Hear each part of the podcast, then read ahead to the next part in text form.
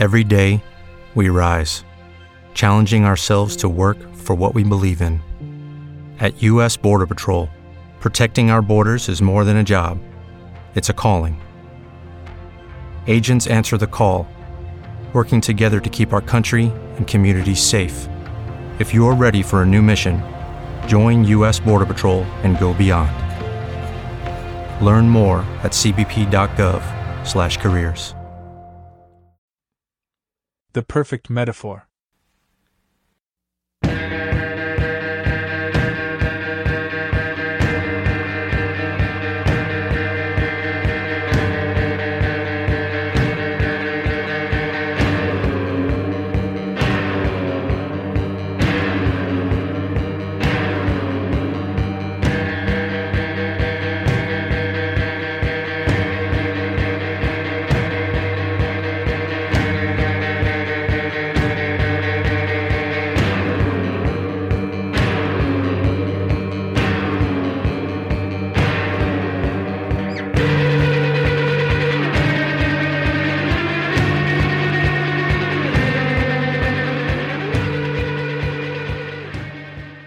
Sorry, Roberto, do you mind if I call you back later?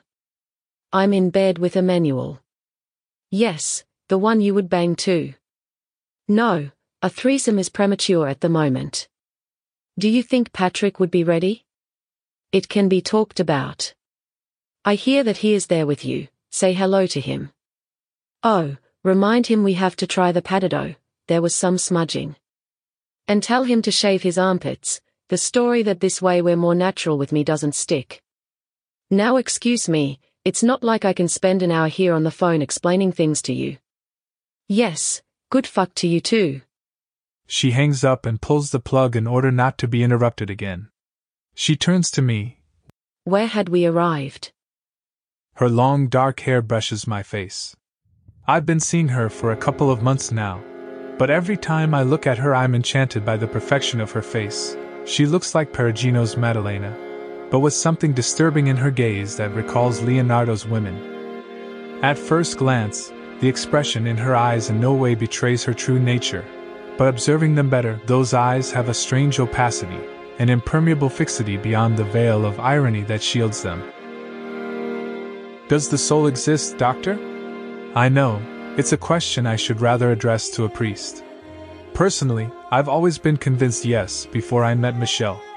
That woman challenged all my beliefs. She doesn't have a soul, I'm sure of it.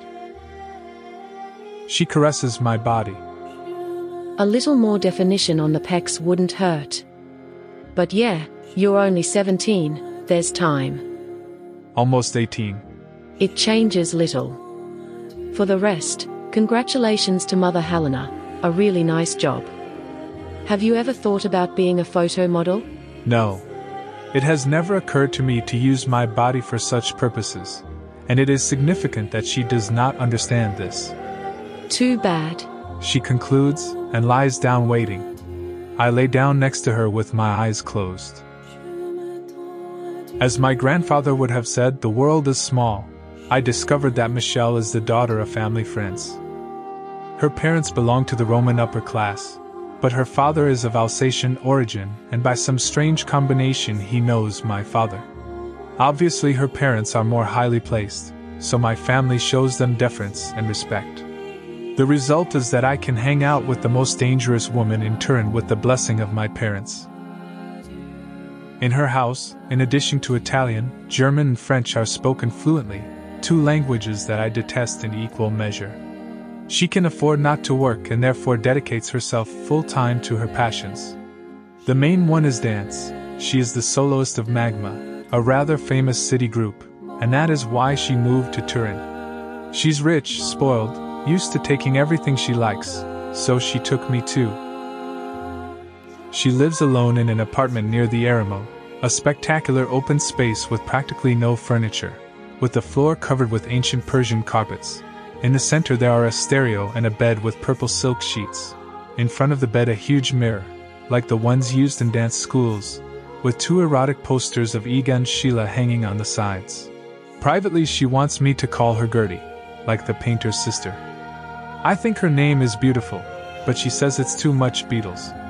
Usually, when I visit her, she wears a black satin robe over her bare skin with a gold snake embroidered on her back, the same one she got tattooed on her groin. They tell me that she belongs to some esoteric sect of the many that exist in Turin. She must be its priestess or something like that. In any case, she keeps me completely out of these experiences, for which I am grateful, not having the slightest inclination for the occult. Her boyfriend, Roberto, is an angelic looking pervert. It seems that he is part of the Illuminati and that he organizes black masses in his house. But you know, people talk a lot of bullshit. She shares my musical tastes and is ahead of me in certain explorations. This, at the beginning, Doctor, had me under the illusion that there was a certain spiritual affinity between us. It's a common misconception. Taste in music doesn't mean anything, but I didn't know that then. I still bore the scars of my story with Antonio, in which music had played both good and bad, and I was convinced that it was fate that had put in my way a woman who thought exactly like me about contemporary music. I repeated to myself that, if nothing else, I would no longer have to be on the defensive passively undergoing the aesthetic dominance of a person who claimed to know more than me. It was time to stop regretting him. I could finally go back to being myself. All in all, I was a miserable idiot, doctor, because it was true that I shouldn't have regretted him, but for quite another reason, namely the fact that he hadn't loved me. The way he had suddenly pushed me aside, with a clean cut, and without second thoughts, had made it clear to me that there was not the slightest affection on his part. I had only been a hiccup in the existence of a heterosexual rationalist. On the other hand, Michelle was totally unaware of the meaning of the word love, and made no secret of it, so only an imbecile could have slipped into her trap like a rat. The fact is that at that moment, Doctor, I wanted just this that the sharp claws of a cat would tear me apart, leaving me dying on the floor and that from time to time the feline would come and see if I was still alive and give me a pat with the paw. I have already classified as Cupio dissolvi this phenomenon, but it wasn't vulgar and vapid as with Electra. There was a sacredness in the way Michelle tore me apart, and it gave me intense pleasure. Don't ask me why, the psychologist is you.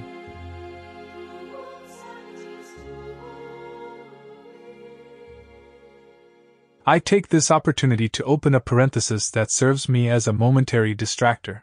I forgot almost everything of my time with Gerti, and I wouldn't want to recall even a minute of it, if you didn't force me to do it for mysterious therapeutic purposes.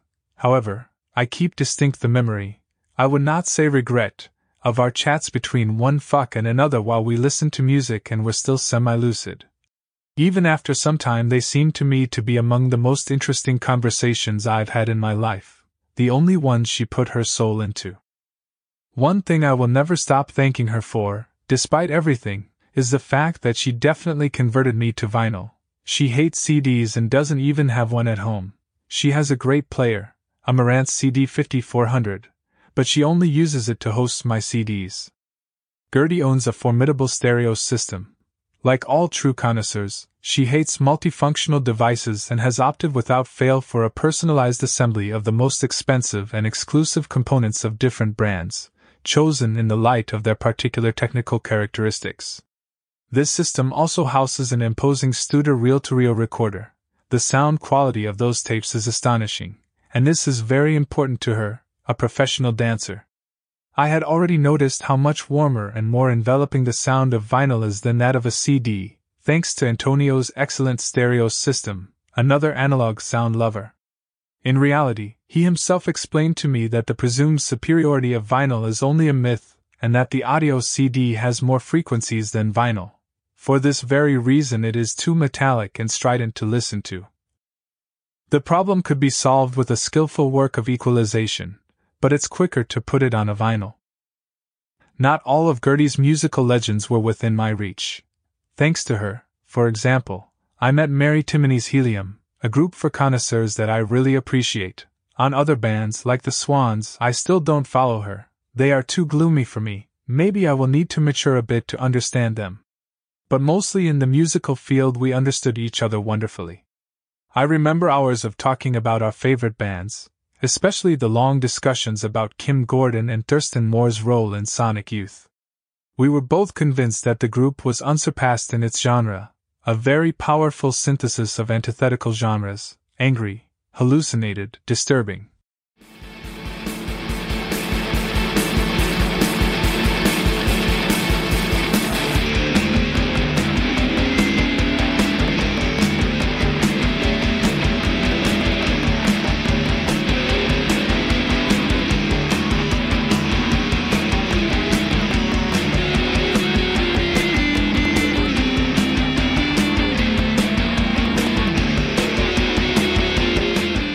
We both thought that the greatness of the group rested on the magical and difficult balance between two opposite personalities, not only musically. But while she considered Gordon's role to be predominant, with her hypnotic and repetitive bass lines, her Warholian culture, and the whispers of her icy voice that perfectly expresses the alienation of the American metropolis, I, on the other hand, was convinced that the real revolution of the group lay in the sound and style of Moore and Ranaldo a heretical style that exploits the physical component of the guitars to the extreme, not so much in the purely experimental noise parts, as in the melodic parts, where their guitars tuned in an improper and anomalous way create ramshackle effects, dissonances, and unpredictable scales, with a tribal and primitive rhythm inspired by Native American dances, accentuated or denied by the percussion of their phenomenal drummer, Steve Shelley, and enhanced by the erotically adolescent voice of Moore.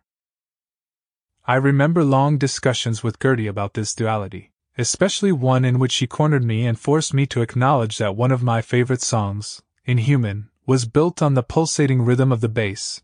Take that bass off and the song collapses. I, who wanted to seem like a know it all, answered her.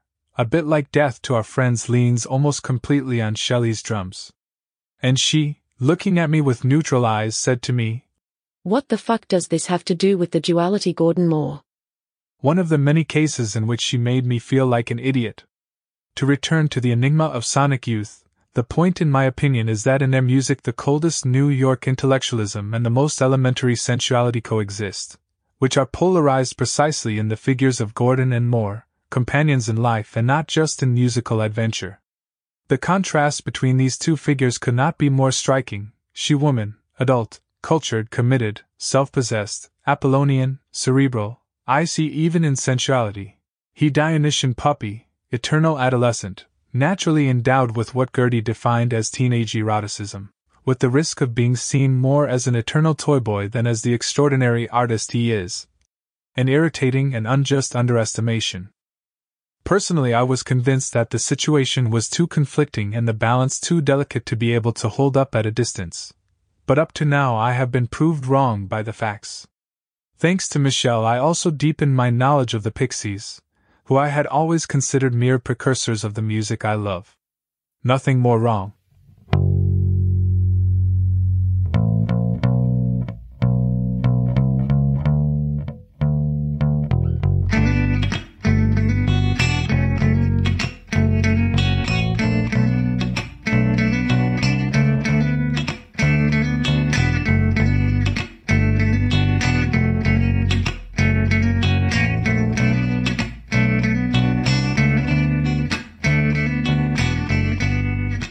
However, my relationship with her ends, at least I owe her this. She introduced me to one of the most important groups of alternative rock. Theirs is a complex communicative code, which requires commitment to be fully understood, full of esoteric implications and at the same time ironic and irreverent, all translated into adrenaline pumping, bewildered musical inventions and of immediate impact. Not to mention the fact that they are extraordinary instrumentalists and vocalists. No one manages to modulate the voice in such a ductile, acid, and schizophrenic way as Black Francis, except perhaps his great forerunner David Thomas of Pere Ubu. It's strange that I needed Gerti's mediation to notice this. I should have figured it out myself, at least because Kurt has always admitted his debt to them. You'll think I'm beating around the bush, Doctor, and indeed I am. No male likes to talk about his sexual failures, and failing at 17 with a beautiful girl is nothing short of worrying. A future of impotence awaits me. I close the parenthesis and return to the story. After the first few weeks of euphoria, the emptiness of my relationship with Michelle began to embarrassingly affect my sexual performance. She was not at all forgiving in this respect, and feeling under scrutiny only made it worse. One day, while we were in bed, she licked me all over while whispering some unrepeatable obscenities. She's the kind of girl who likes to do it, she enjoys seeing me blush. My shyness excites her, but it has disastrous physical effects on me. She sat up to look at me and said, Look beautiful, hurry up. All right, you're a cool guy to fuck standing up, but I'm not bad either. Did you see me right? Of course, I assured her that she's the most beautiful girl to fuck I've ever dated. Well, I didn't really tell her that, but that was exactly the gist. But she wanted me to prove it, and some things just cannot be controlled. Faggy, She concluded dryly. we're not there. The snake grazed my wrist with thin golden fangs as she slipped off her robe. I instinctively withdrew my arm. But she, taking between her thumb and forefinger the key that she kept hanging around her neck with a gold chain, opened a drawer of the bedside table and turned to look at me with a smile. Don't be afraid, let me do. People are trivial. If they don't see holes on arms, they don't notice it. I let her do. And not just once. My thought comes and goes, something sucks me in, it's already like having sex. She looks at me and sees the wave rise. She puts the Pixies on, always the same song on a loop, and we begin.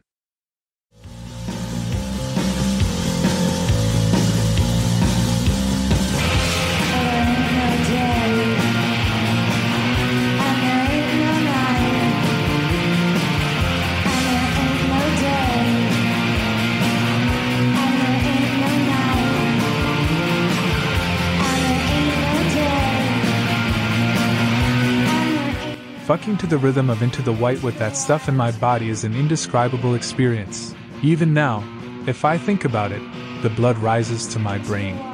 Kim Deal with her solitary, monotonous singing, ominously persuasive like that of a killer schoolgirl, stands out in the center of the scene as immobile as the primordial OM, surrounded by the masculine sabbath of the acoustic guitar which merges and allies with the aggressive snatches of the electric literally grated by Joey in the chorus while the increasingly hysterical drums explode in an orgasmic crescendo that simulates an angry and interrupted coitus.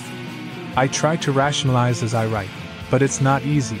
To be honest, I'm ashamed, nothing of this speaks in my favor. After all, no worse than many other things. A series of orgasms that have little to do with what I'm doing begin to race up my spine. Now I no longer have any doubts about the fact that pleasure comes from the brain and not from the genitals as I had already understood with Antonia. In these moments, everything disappears, my mind is empty.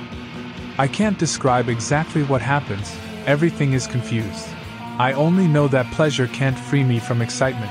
I only stop to start again, and in the end, I feel a cramp in my lower abdomen, and I no longer know if it's pleasure or pain.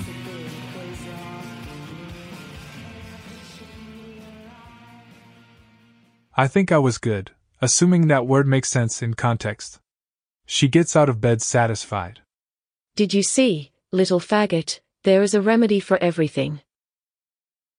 She always leaves me alone in the end. I wrap myself in the sheet like a shroud and remain immersed in our body fluids, while the music ends and the flash reabsorbs itself backwards with a sensation of emptiness. I'm shivering with cold and the blood is pounding in my temples, I have a strange tachycardia, my back feels broken. Couldn't get any lower, and that's exactly what I needed right now. Michelle is the perfect metaphor for my life.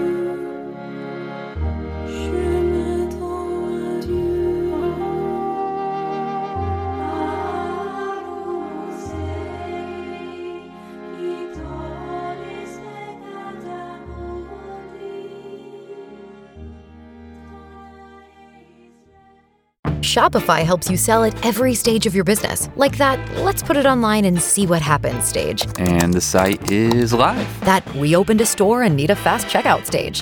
Thanks. You're all set. That count it up and ship it around the globe stage. This one's going to Thailand. And that, wait, did we just hit a million orders stage? Whatever your stage, businesses that grow grow with Shopify. Sign up for your $1 a month trial at shopify.com slash listen.